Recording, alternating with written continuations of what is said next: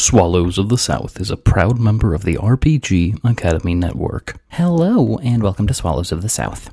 I'm Quinn Wilson, storyteller. This week, we bring you a very special interview with James D'Amato of the One Shot Podcast Network. We discuss his Kickstarter for the Dungeon Dome, which is in its final three days on Kickstarter right now. So if you haven't, please go check it out.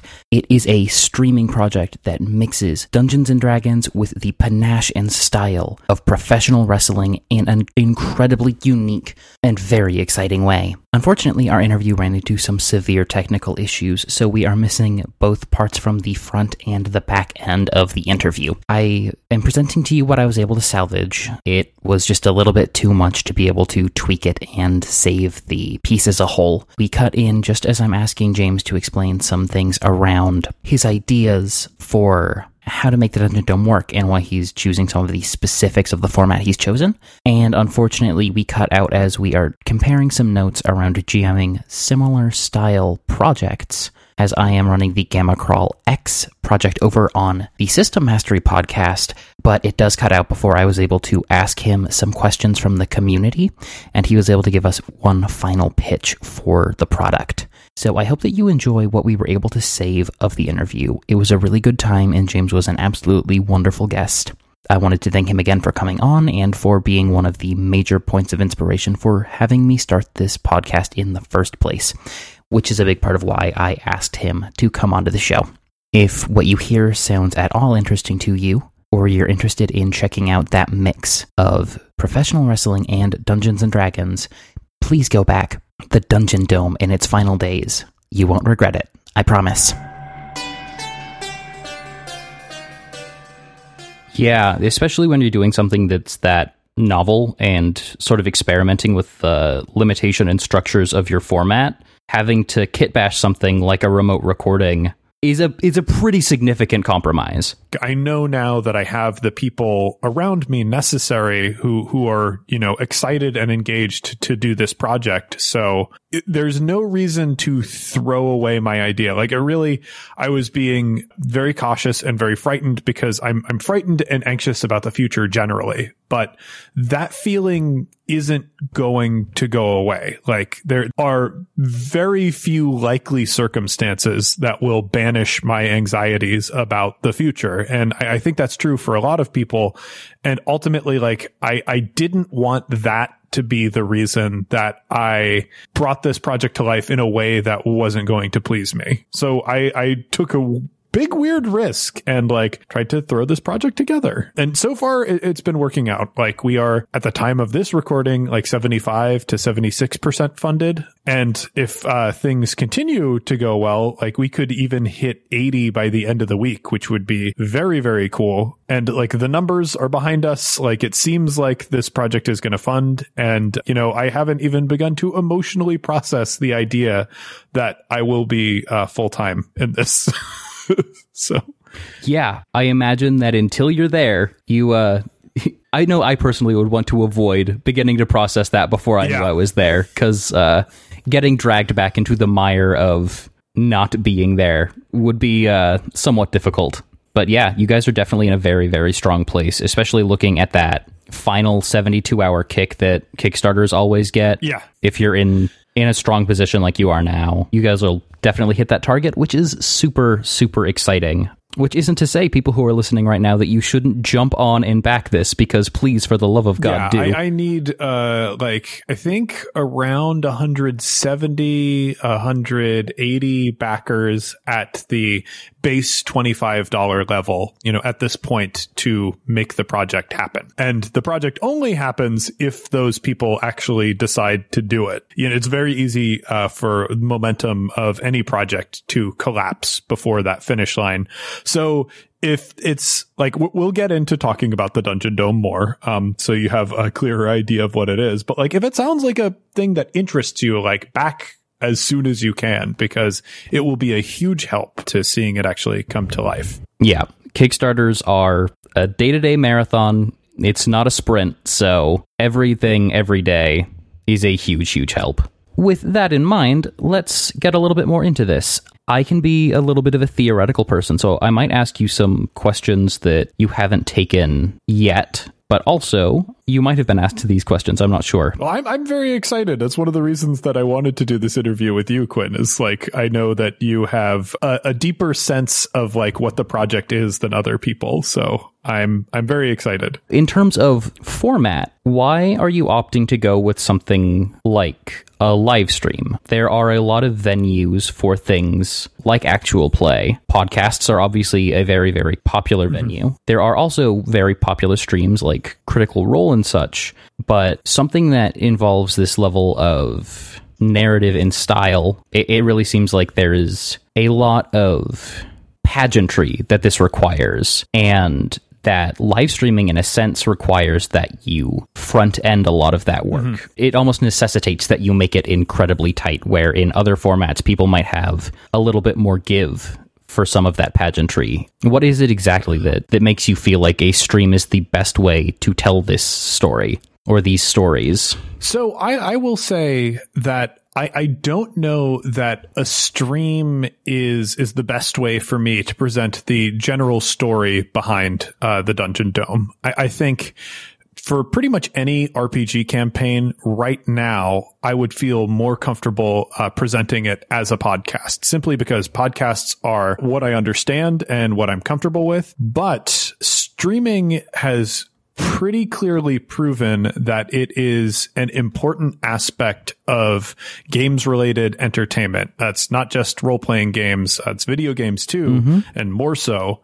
Uh, but role playing games like, uh, streams like Critical Role and Roll Play and Hyper RPG have definitely defined that there is a market of people out there who want to not just listen to, but watch games streamed on the internet. So I, as a person who owns a games entertainment company, uh, One Shot, I know that it's important that we explore this medium and understand this medium. We might never eclipse the audience that we have for our podcasts uh, through streaming, but I want, if there's an audience there, like I, I want to connect with them. I, I think there are a lot of things that we do at one shot that would be better served if we were in as many places as possible. And Dungeon Dome is kind of an experimental project to begin with. So I want to be experimenting in a new space, um, and growing more comfortable with that space as part of uh, this project, just because it is th- there are a lot of new things that I'm playing with, and that prospect really excites me.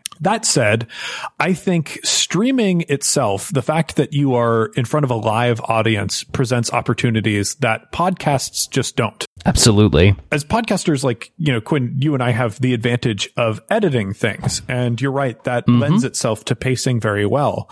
But we can't have an a live audience react to the way that we're playing and change the game through a podcast. It's a very slow process. Like, you know, on campaign, we get Dear Minoc letters, which can have minor effects on the campaign and world that we're existing in. And for a while, we were accepting like some audience suggestions for various things that were happening, uh, with like the Tony Vornskier character and stuff like that. So there were ways for the audience to interact with us, but nowhere near the scale and the immediacy of a streamed project. And I think uh, because streaming has proven itself like so critical to the role playing market over the next year to three years, you are going to see an explosion of games designed with mechanics for streaming in mind Absolutely. if, if Wizards of the Coast is not working on that expansion, then like I, I will be shocked. You know, Adam Koebel has already publicly put out interest in designing games for streaming. And it's something that Kat and I, as designers, if we don't understand it at all, like everything that we do is theoretical. So with the Dungeon Dome, I, I want to try and discover those mechanics. Right. Understanding the conceits of the format and what makes it tick is very different in practice as opposed to observing or or taking a, a more theoretical approach. I will also say there are two things that stuck out to me about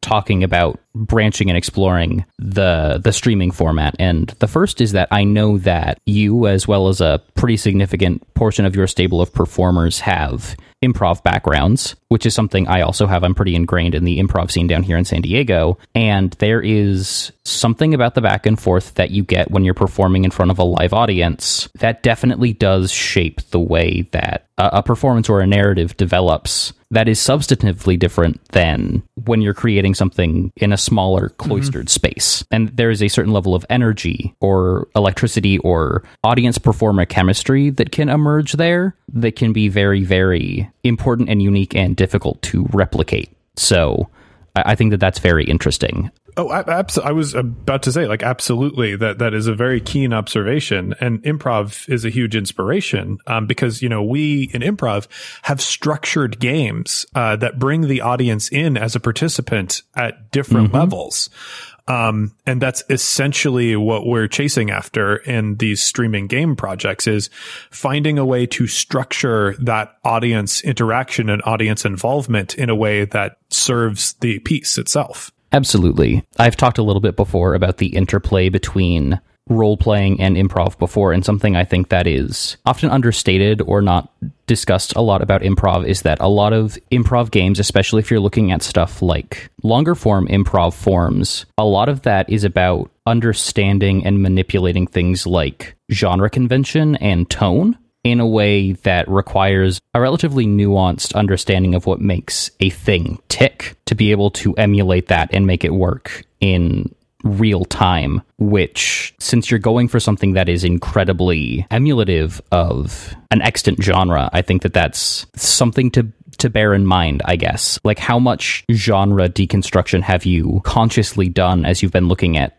preparing something like this in order to figure out how it ticks as something that you would then spin out into this improvisational game space? Um, so I don't think I, I can't claim to be like a wrestling expert. Um, I'm somebody who watched as uh, as a kid and sort of got back into the genre as an adult, uh, primarily through listening to discussions on different podcasts. Uh, War Rocket Ajax was a big inspiration for me to re-examine wrestling, and I've watched a few matches since then, and I have found things that I really like about the wrestling format and things that I think really work. And I, I found a bunch of things that I, I don't like as much. And I sort of want to work out of it. And I think the big takeaway that, that I've come up with is like the basic format of storytelling played out through a particular style of interaction. Storytelling told exclusively through combat and like structured and constructed matches uh, to amplify different emotional conflicts between performers. Like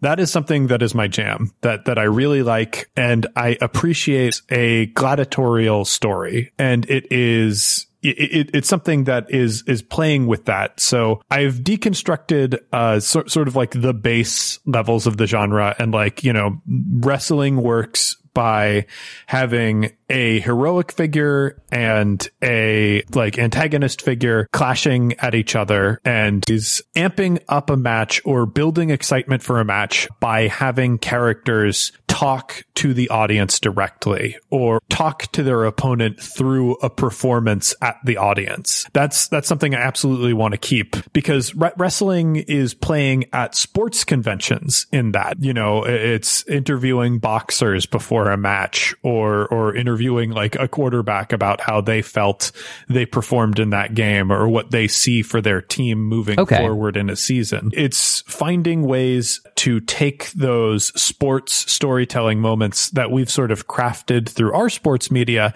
and amplify them. You know, the fact that like this is taking place in a universe with magic and where there are very little limitations on, on what people can do.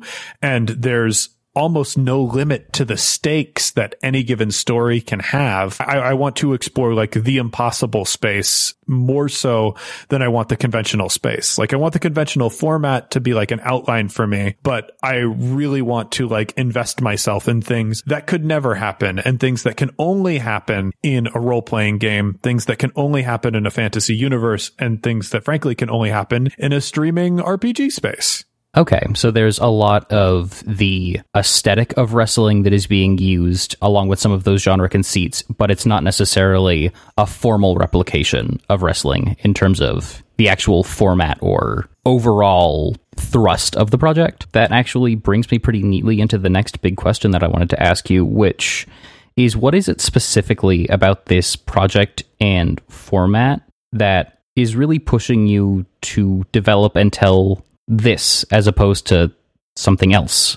I think it's the challenge of it. And I, I, think it's that there are a lot of different moving parts to it. This is the sort of campaign that if I were to run it at a table for for just me and my friends like wouldn't work because I would be the only person who got to appreciate it not everybody's in every match and the storyline is something that mm-hmm. really only I would be able to follow because the matches would be happening between specific groups and specific players and like a lot of the moments depend on players being surprised by twists and turns as the story progresses. So I like the idea that if I were to try and run this as a game somewhere else in a different context, it, it wouldn't work. And the only place it really has a potential to work is like on this stage and in this format. I don't know. There's like an ugly duckling aspect there of like this, this can only happen here. Um, so that's why this is the project that I want to do. Like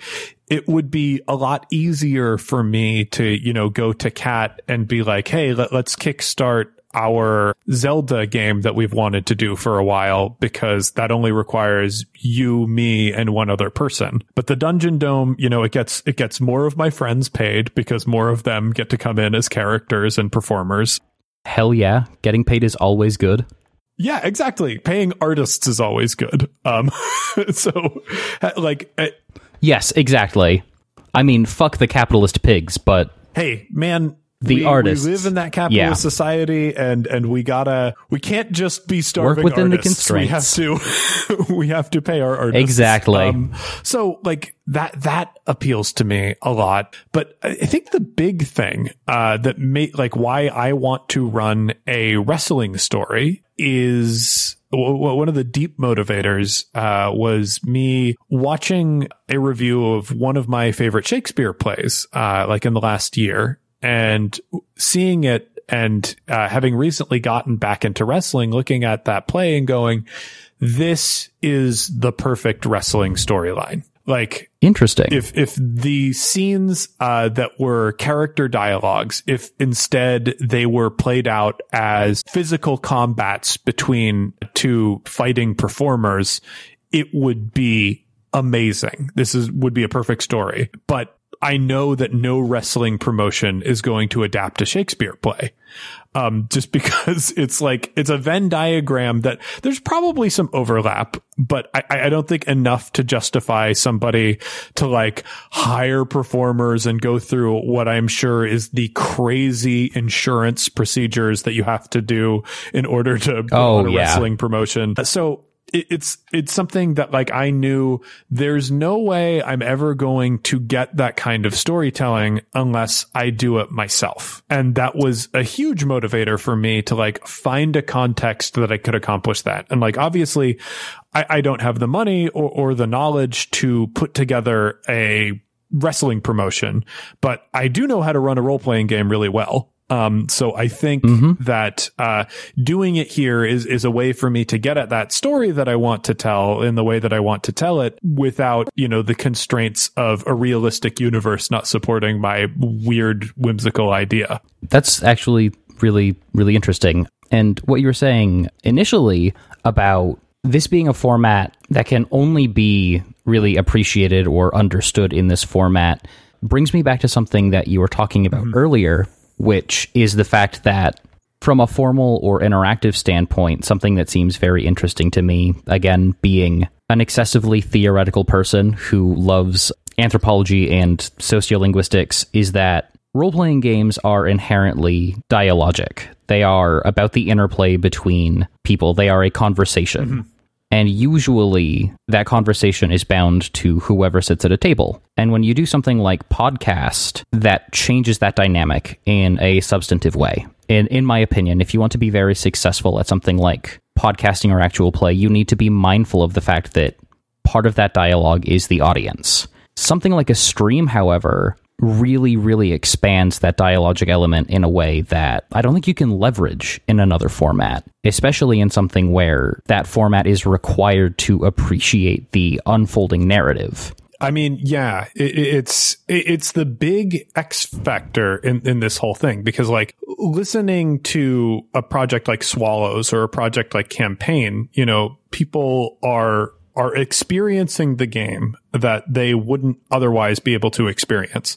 And that transforms the role playing experience in and of itself. It, it exports it mm-hmm. in like a, a, an interesting way, a way that, uh, when these games, you know, were designed and when they sort of came into themselves and what a role playing game would actually be, people didn't really anticipate or envision that. But streaming a game like actually opens the door where somebody in the audience is a real live active participant in that game. Absolutely. And I, I think up to, I, I, won't say up to now because I'm sure that there are other streams out there that I don't know about that are experimenting with this in the similar way that I am. But I, I think most actual play projects, uh, be they streamed or be they pod, uh, podcasts, are doing a very traditional thing. They're playing a traditional game in a traditional format and just putting a camera or a microphone in front of that so other people can experience it. And yeah, there are a lot of projects that like are, are lightly opening the door to the audience,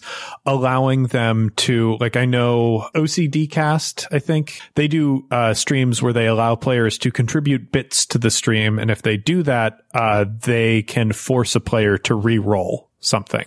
So it is a moment that like can completely change the game. Like a player crits or the monster crits and the people watching the game have the power to take that moment away and really change the course of the game. And I, I really want to invest in that space and, and see what else we can bring out of that. Like I want to start with that basic approach of let's open the door to these people being part of the game and, you know, find extra space for somebody who is watching a game to change what's happening in front of them and, and be a part of the game that's happening. So in a sense, I'm not just playing with myself and, and, the people at the table with me. Like I'm playing with the hundred or, or, or thousands of people who are watching along. Right. And that expansion of the dialogue to include the audience, I think is really, really fascinating. So I guess I will ask you in concrete instead of abstract terms then what are some of the things that if people back this and start watching and participating in the stream, they can expect to be a part of that dialogue? How are you expecting to incorporate the audience into this? Uh, so, like, I, I think w- through the Kickstarter, I'm still attacking this problem through a very uh, familiar channels. Like I am opening the door to people who back the Kickstarter to send in suggestions uh, for things that will appear in the Dungeon Dome. Like at the lower levels, people can send in ideas for items, I- ideas for what would happen uh, if a critical hit happens, stuff like that at higher levels, like I will be bringing in audience members as active collaborators for me. Like uh, one of the levels that sold out very quickly is uh, something I called the Dandelion Club. In one of the early matches that we ran for the Dungeon Dome, I had uh, my characters fight a monster that was a lich horse, uh, who the audience actually voted to name Dandelion. And you know, it was a beloved character. People had a lot of fun with the idea of a horse being a lich. But the Dandelion Club uh, will uh, allow five people to personally like Skype in with me, you know, talk to me and design another celebrity monster like Dandelion to show up in the Dungeon Dome that will have unique abilities and uh, unique personality that I will be portraying as the GM. So like I'm active, like actively just taking their ideas and, and putting their ideas into the game, which I, I think is still a very surface level uh, approach to audience collaboration. The other things that I think are really interesting, uh, one suggestion that we got from people that they wanted to see in the dome was Hunger Games style, like sponsoring of players to like give them items and things. Mm. So, uh, the box seat sponsor level, which is also sold out, uh, is an opportunity for people to pay to become a character in the universe of the Dungeon Dome. And these people will be rich merchants, influential nobles, pirate kings and queens, you know, people who have a lot of sway in that universe who will become their own character and that character will then be able to make decisions that affect the dungeon dome.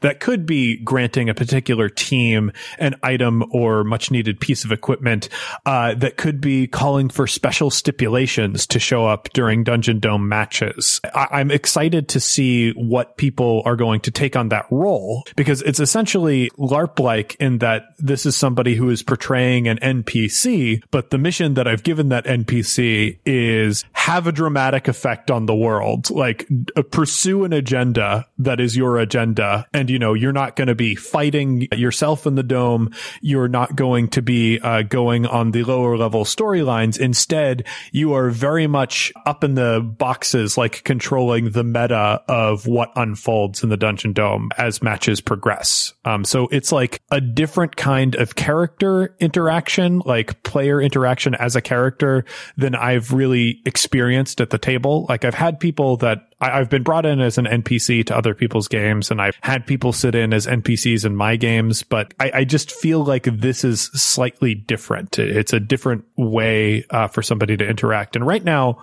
there are no mechanics surrounding that. And kind of what I'm hoping to find at the end of the experience is some mechanical thing to go, okay, this is how you gamify that experience. This is how you create, uh, for lack of a better, uh, term, like a character class for somebody in that role, um, to manipulate the universe within the bounds of not destroying everyone else's experience of what's happening. Absolutely. That's actually super interesting. I've heard people talk about engaging in that sort of high level machination as a game mastering exercise or as something that they do between sessions as part of the quote unquote lonely fun of running Ooh, a game. Lonely fun. That's I, I call that personal play. Uh, that sounds a lot less sexually charged. Or you know what? Actually, never mind. It's as exactly as sexually charged as personal. Yeah, it's play. exactly as sexually charged. Actually, Uh, but yeah, like uh, I, I I do like that term, and, and that is one of the parts of the role playing experience that I really like, and I think not enough people talk about. So Quinn, thank you so much for talking about that. yeah, it's actually it- it's one of my favorite parts of things. I'm usually thinking about some level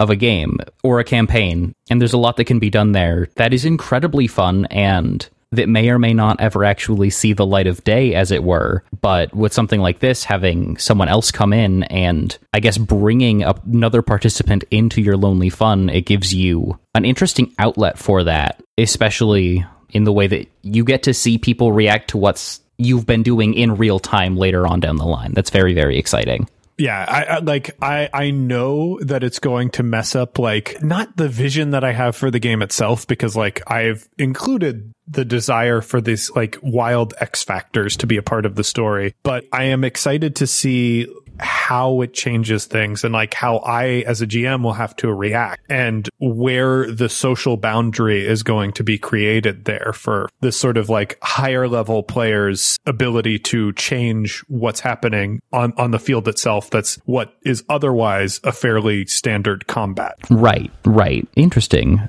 So, speaking of something like a standard combat, that actually brings me to another one of the questions that I had, which was you recently put on a stream where you did a Hell in the Cell type match. And one of the questions that I got when I asked Twitter if they had anything that they wanted to know was if you would be borrowing anything more like Royal Rumble or MITB matches. Personally, I'm not very familiar with wrestling, so I'm assuming that might mean money in the box. Uh, I believe that means money in the box. Cool. It took me about seven hours to get there, but I'm glad that I got it. so, yeah, tell me about match types.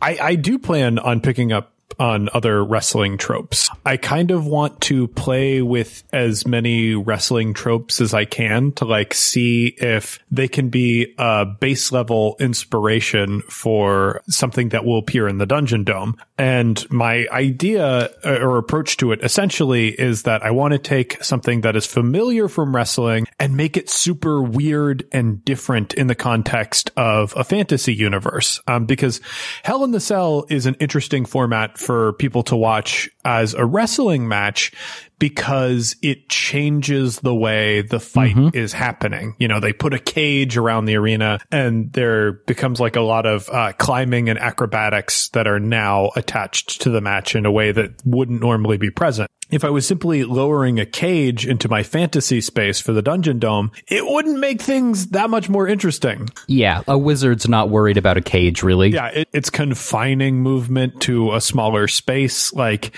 it's it's taking away options, whereas Hell in the Cell in wrestling adds options to the game. So our Hell in the Cell match for Dungeon Dome is that demons have uh, inflicted a magical curse onto one of the players. And so you drop four people down in a three versus one match where one of the players is a monster and three of the players are just normal players, but they don't know who is who at the start of the match. And over the course of six rounds, one of those players is going to undergo an increasingly noticeable transformation until they are a full fledged monster uh, with the power to take on the rest of the party. Ooh. So it's like if you're a wrestling person, you go, "Oh yeah, Hell in the Cell. I know what Hell in the Cell is." And in the Dungeon Dome, it is very, very different. It is sort of like a mashup of social deduction games like Werewolf and Dungeons and Dragons, where you still have the base level D and D combat imperative at the end of the match. Like one person or you know one group of people is going to be victorious and the other group of people is going to be dead.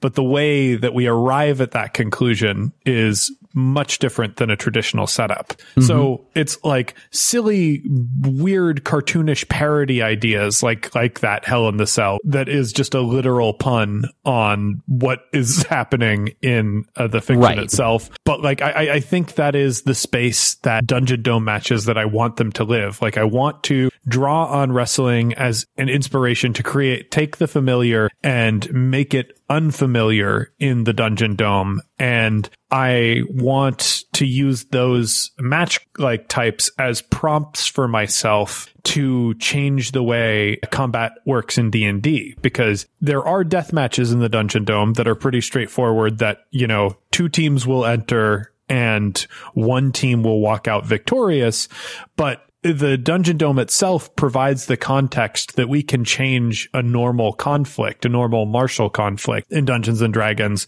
where killing the other team, killing somebody else and whittling away their hit points doesn't have to be the only type of interaction that we have in the Dungeon Dome. There are all sorts of competitions that we can draw on. The Dungeon Dome can be a little bit Olympic in, in certain senses and take mechanics that exist within D&D and, and put them in a new context for us to enjoy. So yeah, I want to start with those tropes that were familiar, uh, both in wrestling and in role playing and try and turn them on their head, use the context of the Dungeon Dome to change the way we experience them. Interesting. A lot of that manipulation of mechanics or expectations is something that I am also currently experimenting and dealing with right now as I run the Gamma Crawl X campaign for yes. System Mastery podcast. So I actually wanted to take a minute to be a little bit selfish and talk about comparing some notes and some differences in our approach and just interesting points of comparison in achieving narrative agendas that we might have and in the ways that we're choosing to engage with this as something that is going toward an audience. Absolutely. I, am very excited. This is, I think, the part of the interview that I've been most excited about because uh, it, it is so neat to me that uh, you have like a kind of adjacent format. Again, we're, we're, we're taking the same premise, um, but you have, I think, uh, the luxury and the benefit of getting to follow one team. So you can make, uh, this one group's experience like super, super cool. And I have to essentially take my friends and make them action figures and throw them at each other. And that's actually interesting because I was experiencing a little bit of envy in as much as your groups, usually when you're having matches, you've got teams and those teams can play off of each mm-hmm. other. Whereas running through something like Gamma Crawl, where I am presenting something that is more of a dungeon with uh, a particular personality who is organizing and running the dungeon, the the DJ, that means that I have to do a lot of things like environmental characterization or more distal forms of building up characters and relationships because these three people, like the team that we're following, they don't get a lot of these head to head opportunities to build deeper relationships or to have these more deep seated conflicts unless that's something that um, there are opportunities to bake it in but it's not something that is, I think, offered as much on the face of the format that we're pursuing with that project. That's true. I, and one of the bigger challenges, I, I guess, of that format, like I, I look at it uh, to go, yeah, it, it, it's it would be great to have one team that I know this is the heroic team, and I just am responsible for like the emotional wavelength of, of this group going up and down. But like, you're absolutely right in that. Well, the only person they have to play off is you. So if there's going to be other like memorable or interesting personality that gets thrown in, all of that falls on your your shoulders, uh, which is a, a lot more labor um, uh, from the GM perspective. Whereas I am sort of refereeing things and I get to sit back and like just add a little bit of chaos to each match that I see, but can let the players sort of like drive their own goals. Absolutely. Something else that I've been thinking about is you've got a lot of different match types and stuff, which helps you offer a a level of difference in kind in what you're presenting. And I've had to approach that myself looking at this project because I knew straight off the bat that were I to approach this having them essentially go from room to room mm-hmm. and just having them fight instance of combat after instance of combat, eventually that is going to lose interest with the audience. Right, right. Even if you're trying really, really hard, no matter how much you are like I guess, mugging to the camera and playing up what is going on in a situation, people will get used to. I know you have these three powers. I know that you're going to use them.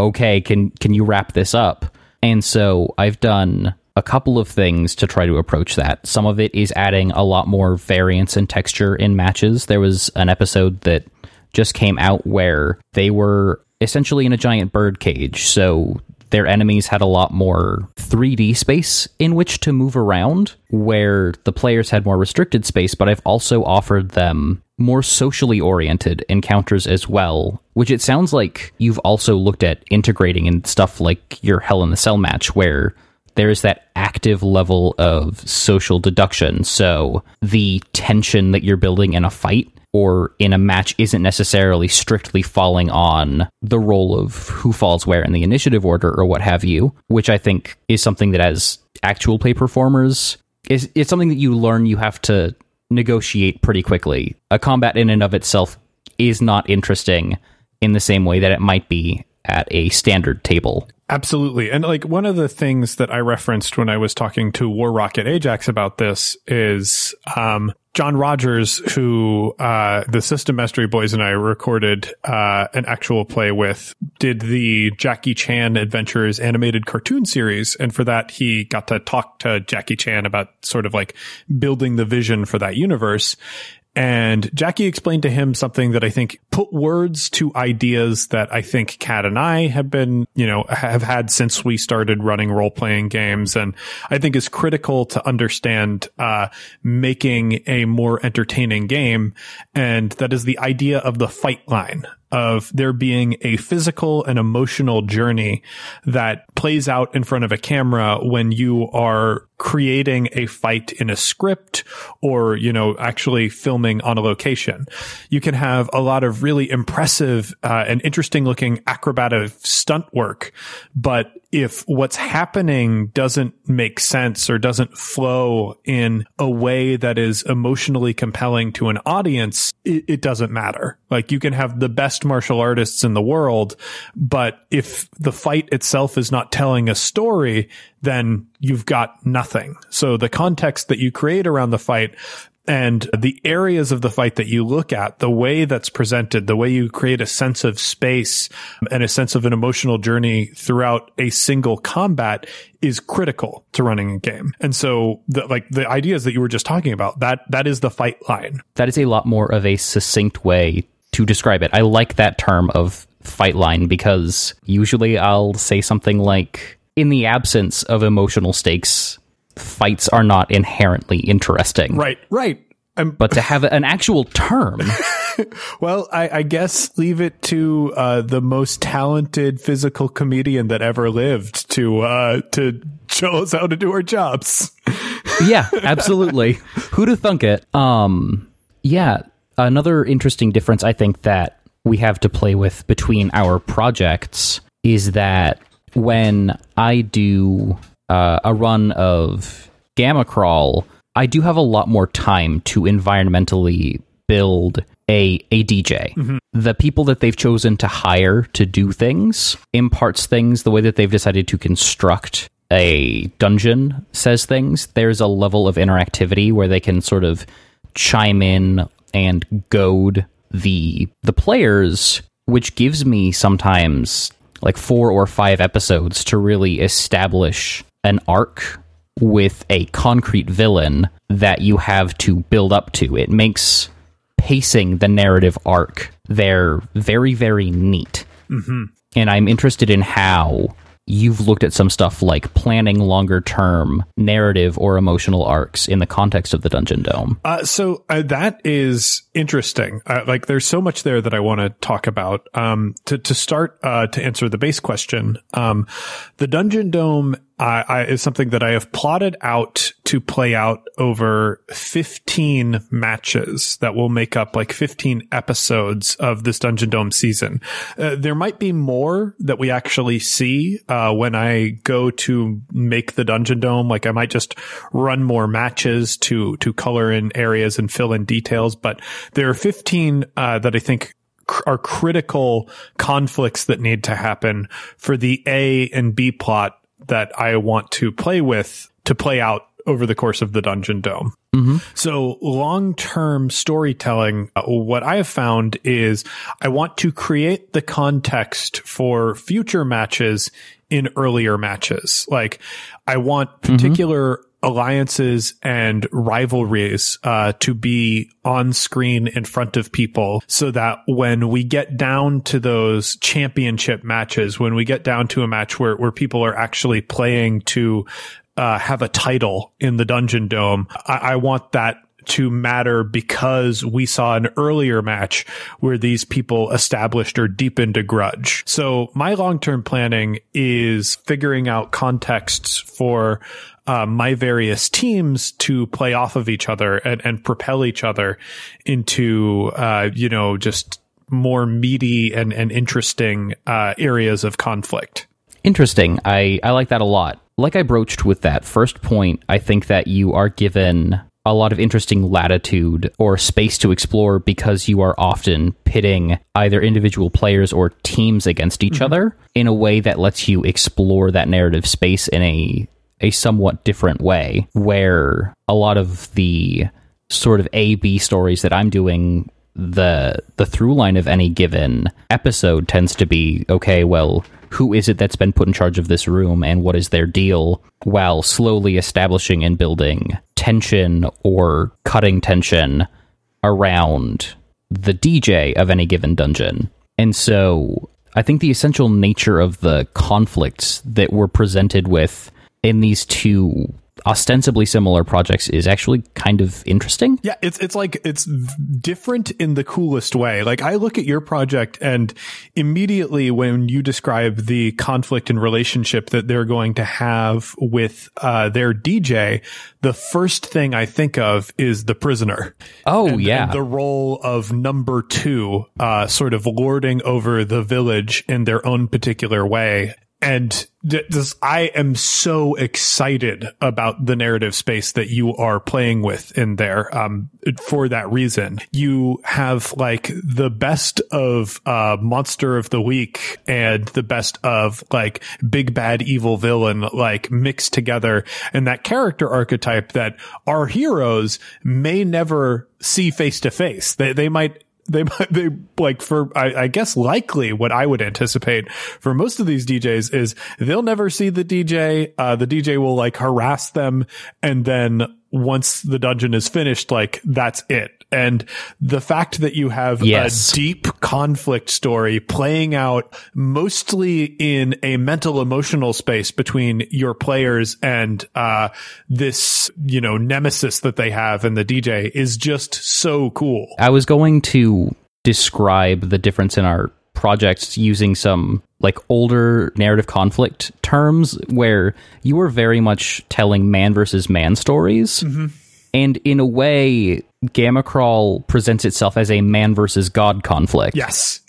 I, I and you know for I think both of us like have uh the element of man versus nature too because like we the dungeon Yes. dome is its own living thing. It is not just a a venue for fights to take place. It's full of deadly traps. And for X crawl like you have the same space too. Like they're in a dungeon. That is that is something that has always existed in D&D and driven. It is the fact that you are in a weird building that wants to kill you is is something that is so neat about the dungeon dome and you get that intentional uh like aspect of having the DJ and sort of also random nonsense of the dungeon like the unintentional uh force of nature that is a dungeon and what it means Right. And I'm really, really excited about that, especially because there is a lot of wackiness that is inherent to Gamma World as a system. It tends to present itself as a very, very silly game. and I love that. When we sat down to roll up characters, I was so happy to see the insane spread that we had. But that also means that I have to make considerations for, like, what does a dungeon look like in a world where your next participant is as likely to be um, a great old one stuffed inside of a toy tank yeah as it is that they're just like a human man. I I mean, that's one of the questions that I have for you, Quinn, is what approach are you taking to providing an emotional journey for a Lovecraftian horror stuffed inside a tank? How, That that's is- a challenge. Well, the thing is, Jeff has been incredibly giving so far because he realizes Yugo will never leave the tank. Like, Yugo can't escape. it's the thing he most wants, but he can't have it. While reconciling that with the fact that because of the way that rolling out the stats worked, Yugo is the party face. he is an incredibly charming Cthulhuid monster stuffed in a toy tank. So, as we've been going on, his character arc has actually been about transcending his role as a participant in Gamma Crawl and sort of working on the the networking required to ascend to the level of DJ okay, cool. which is interesting because we we made some interesting choices early on the way that the improvisational nature of games can that's centered around things like is gamma crawl actually being streamed out live or is it being s- presented as something that is done live but is actually not in the sense of like reality television and mm-hmm. we ultimately adopted the latter but that allows us to play with certain things like kayfabe almost where there's a very, very acute awareness on account of the characters, and especially with Jeff and Yugo, they are presenting a persona, and there are these moments away from the cameras or underneath their breath when they get the chance that they are communicating just as two career professionals. And it's it's a very interesting space that I wasn't expecting that we would explore, but here we are. I, well, I'm so happy that you're exploring it because, like, with the Dungeon Dome, because these are gladiators. Um, I, I think a lot of the players have approached the project with uh, less of a sense that, oh, my person is a performer. Um, their their characters are just face value the personality that they're taking into the Dungeon Dome. Like, uh, I think the two characters that uh, immediately before we've even really started things that are most successful uh, are the Compass Cats, who are these, you know, big, over the top, sort of like courtly Errol, Errol Flynn type heroes who represent like the best of the best of uh, the nation that they come from. And they are there uh, for the honor of their queen. And they're also the top military agents of the place that they come from.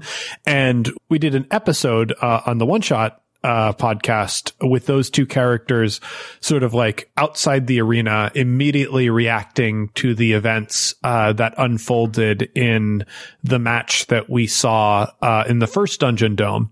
And outside the arena, they are those people. They're just still those people